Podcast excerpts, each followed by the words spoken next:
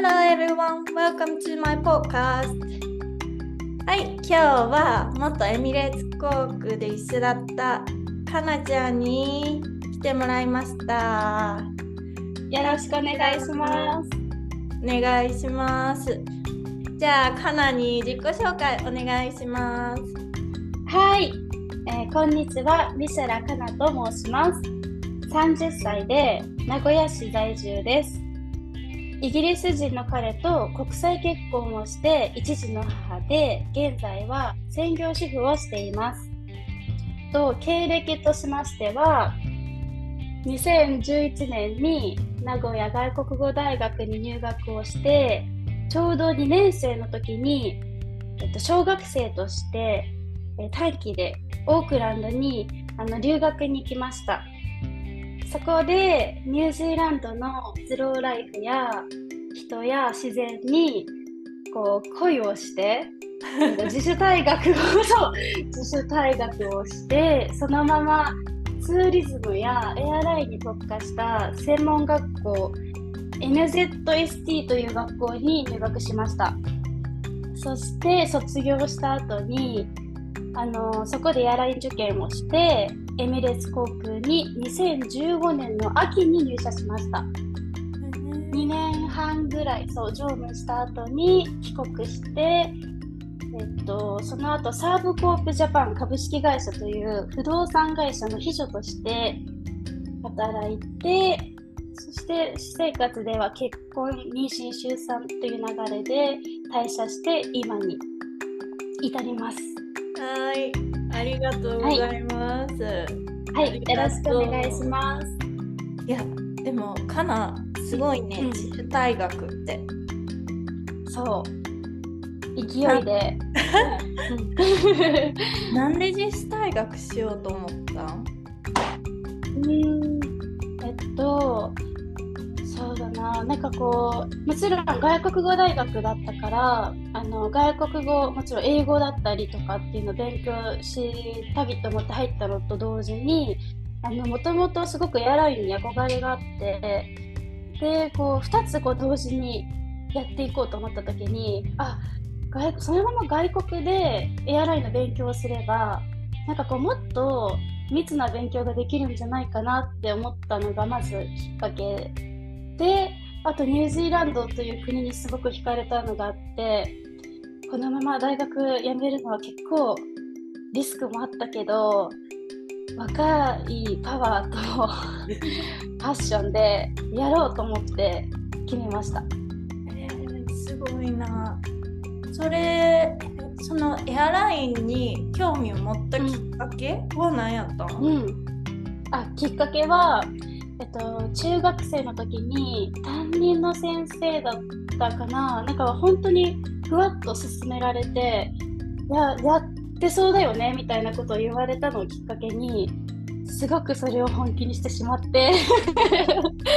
あでこう調べていくうちにすごく旅行とか外国とか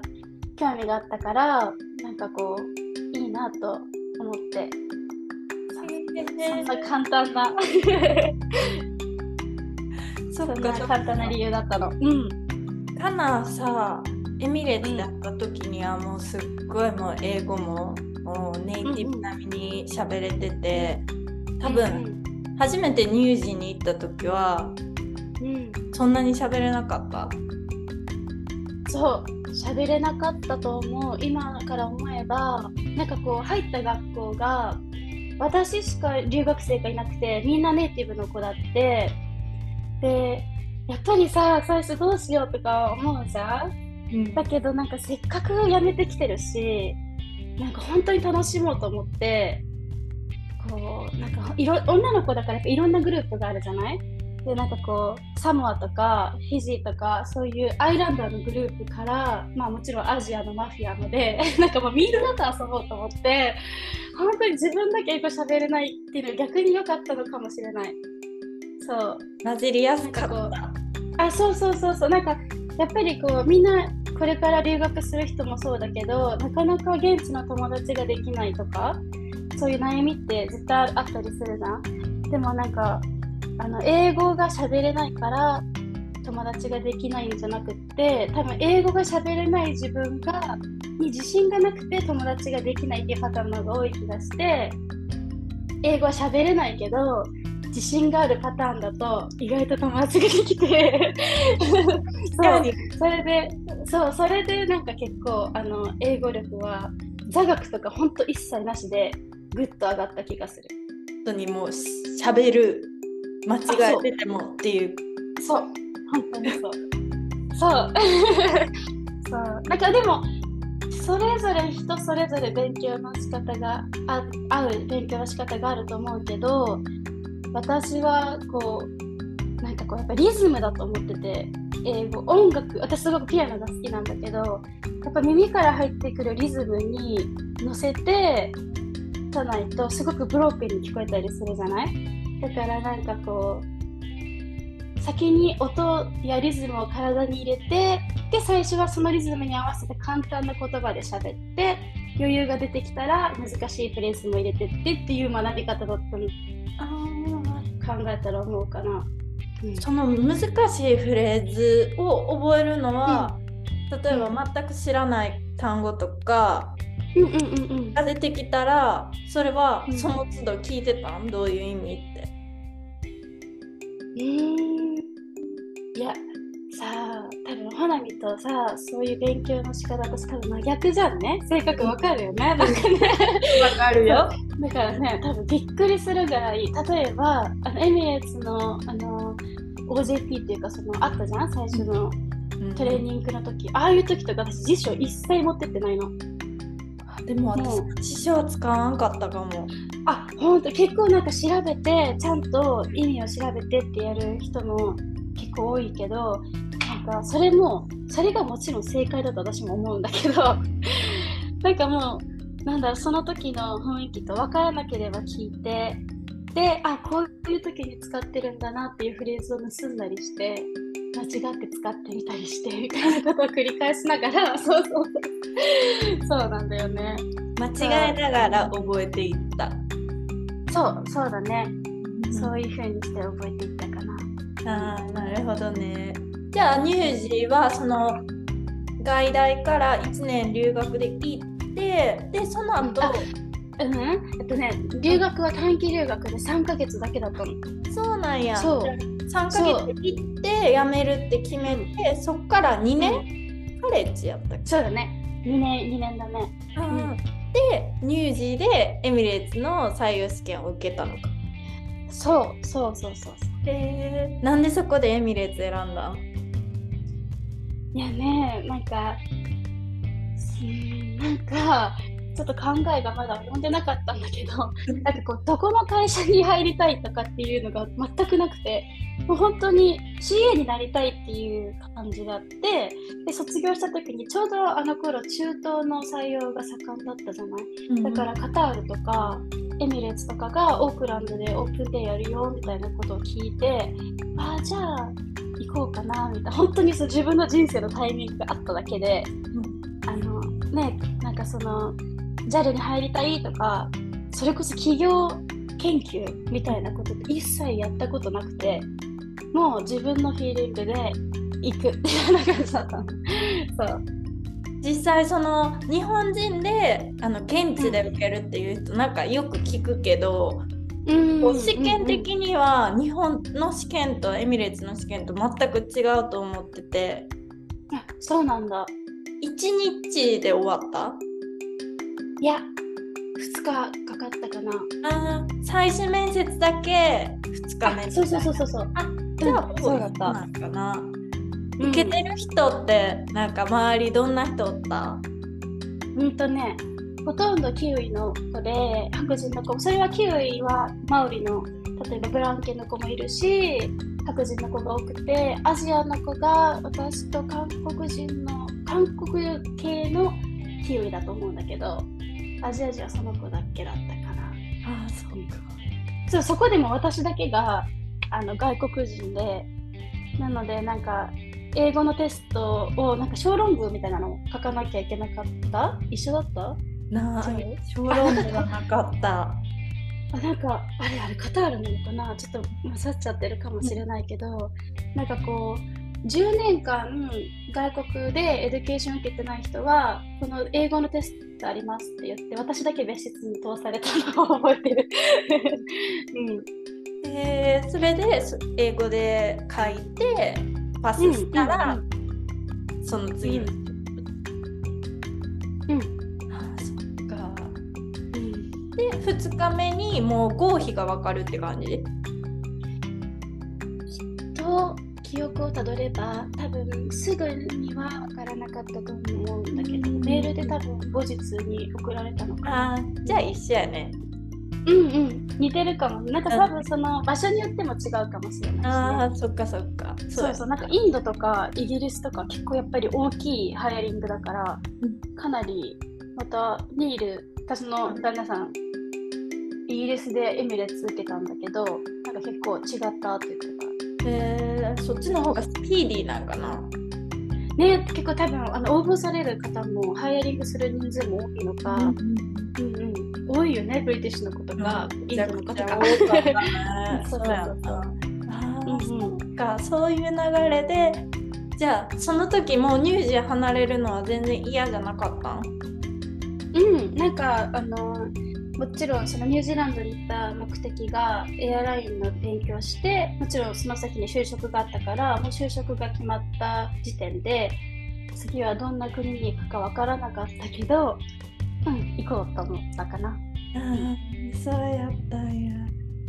で実際エミレーツ行ってでニールと出会った今の旦那さんと出会ったって感じな。そう同じ同じバッチメイトやったっけ？あバッジは違うけどあの同じ日のジョイニングで。そうそうそう。えー、運命やねやっぱり。そうなのかな、うん、いやなんかでもあの、うん、ニールもなんかこの日に大体ジョインできますかっていうふうにクエスチョンが来るんだけど私もニールもいや送らせてくださいって言ったパターンだって。そう。私も送らせてもらった。あ本当、うん、そうなんかだからすごい偶然だねとか言いながら、ごめんね、なんか。そうそうなの。ってことはカナは普通に日本で大学卒業するよりも早い年齢で入ったってこと、うん、そうだのかな？21歳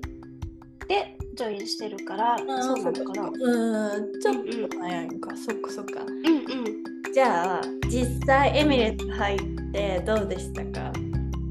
うん。なんかすごい楽しくてなんかこう最初のトレーニング期間が私は一番楽しくて。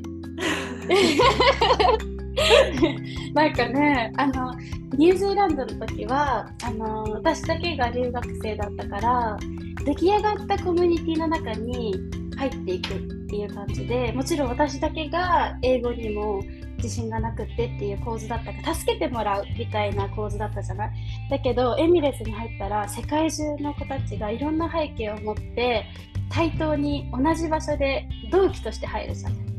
なんかそれがすごく私は逆にそれが新鮮で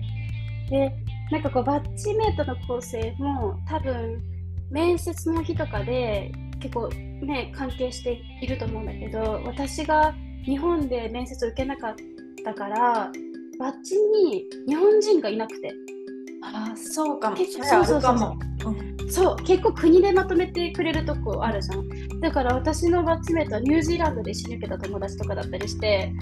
で本当にアジア人も私のバッチに1人インドネシア人がいるだけでほぼいない。またこれまた、うん、そう私がすごくマイノリティだったのもなんかこうそれで結構日本人の友達がだから少ないんだけど でもそれもあって そうそう彼とのその仲も急激に深まったというかそう。あるかも。そうかも。うんうん。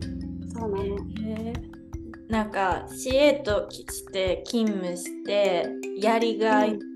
か、うん、なんか苦労したこととかあった、うん、やりがいと苦労したこと、うんと苦労したこと。やりがいは、うん、すごく自分本位だけど若い時に世界を見れるっていうそのチャンスがいつもこうすごく自分の中でモチベーションになっていてだからこう仕事で今やりがいを感じる。やりがいね。うん。やりがいじゃないかも、ね、あでもいやでも日本便とか担当した時に花火との出会いもそうだったけど花火がジョイニングの時に私が乗務してたんだよね。なんかそういうなんだろうあのもちろん緊張したりとか日本人の方の旅行の時もそうだけどそういう方とお話をしてなんかこう接点を持てるたりとか何か少し助けになればなっていう時はやりがいを感じていたような気がする、うんうん、楽しかった大変だったことはまあたびたびあったけどうーんそうだな。やっぱりやっぱりなんだろう忙しいフライト、うん、深夜とか早朝発のターンとか。結構なんか大変だったよね。なんかこう日本人ので、まあ、ニュージーランドも行ったけどそういう私の持ってる価値観とよく言えばもう全く違う人の出会いじゃん？常に。うん、でなんかその出会いにすごくなんだろう感動する時もあればその違いがすごくストレスになる時もあればだから多分その後者の時にはすごくやりづらいなとか思ってたと思う。でもすごいわかります。ね、よくそういう話をしたよね、花見とね。やっぱね、大変な時もね、絶対あるから。うん、ねじゃあさ、カナってもうニュージー行って、ドバイ行って、うん、で、日本帰ってきてるやんか。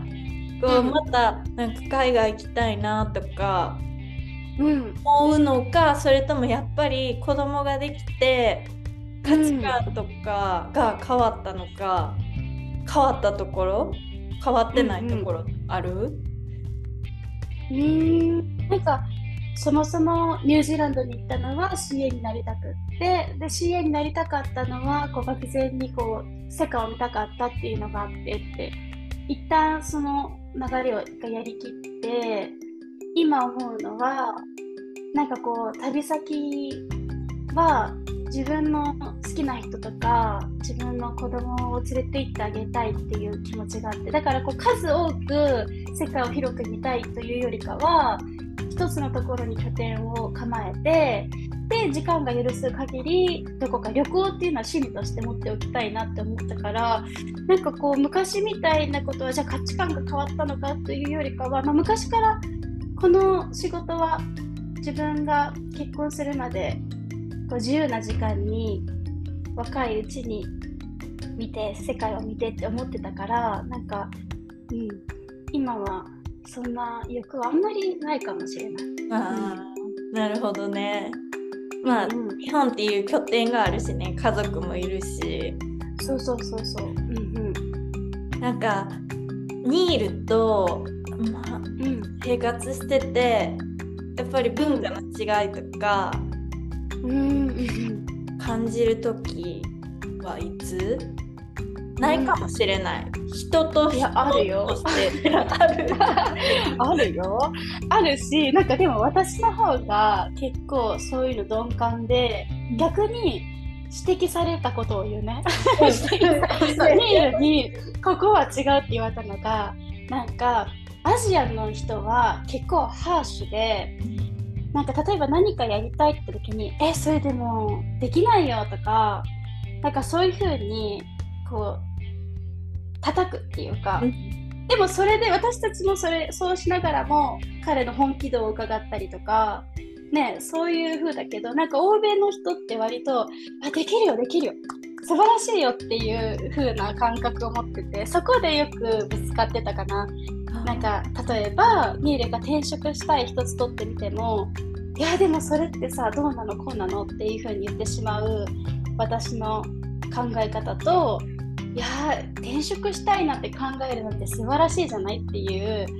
彼のすごくポジティブなことなんだからっていう彼の考え方の違いは言われててあそうなんだなと思ったし彼の家族のことを考えてみてもあみんな励ますだろうなと思って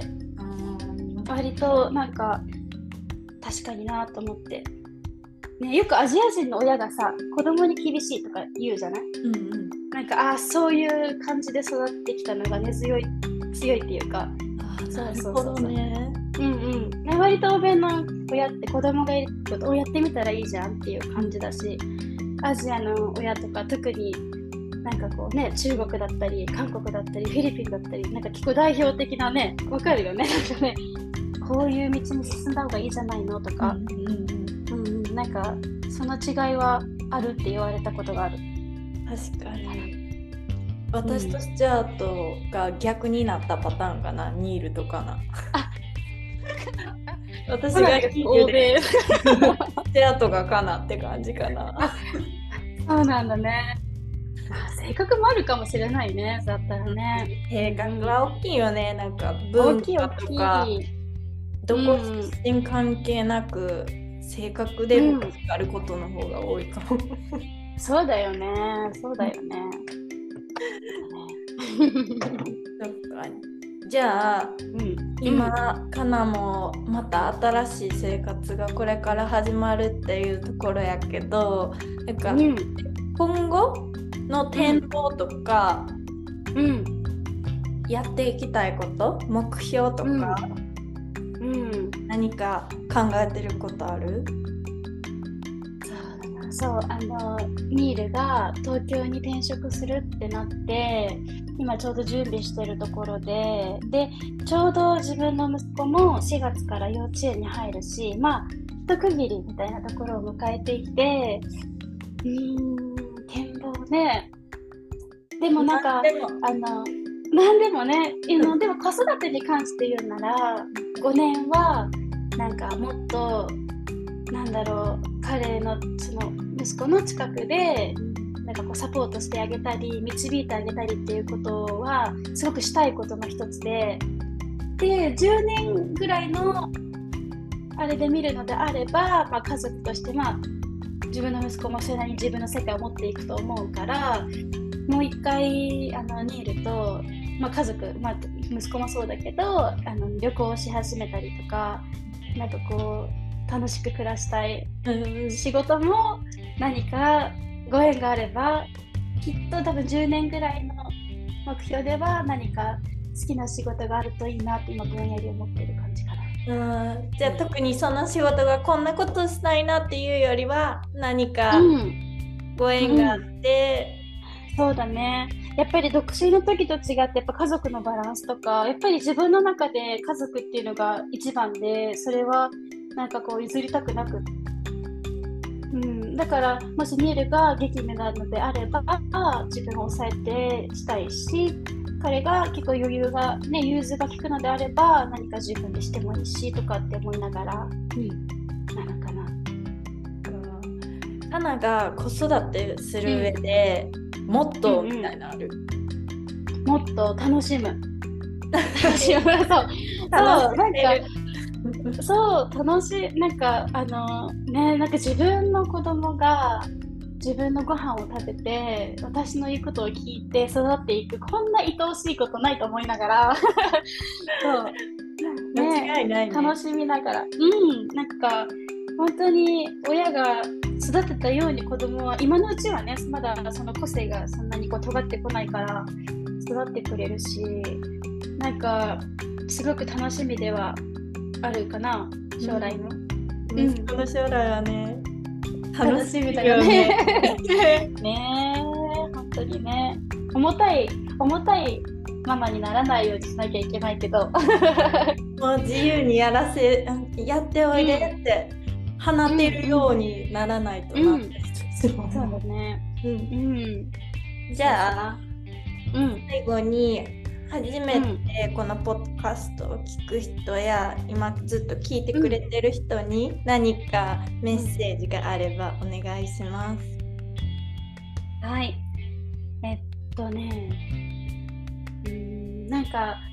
今聞かれてる方が A ライン志望なのか留学なのかはたまた子育て中なのかわからないけれどもなんかこう人生って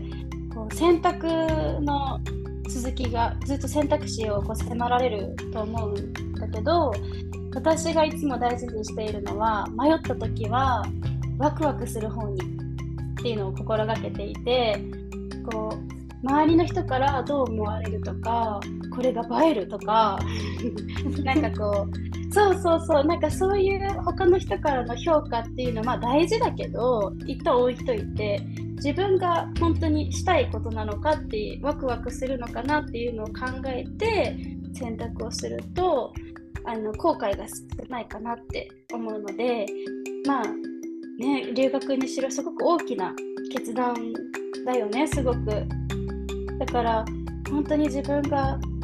った先すごく自分が好きになれるだろうなワクワクするだろうなと思うのであればちょっと不安があっても行ってみてくださいと思います。終わりです。ありがとうございました、うん、じゃあ今日はこの辺で。Thank you for listening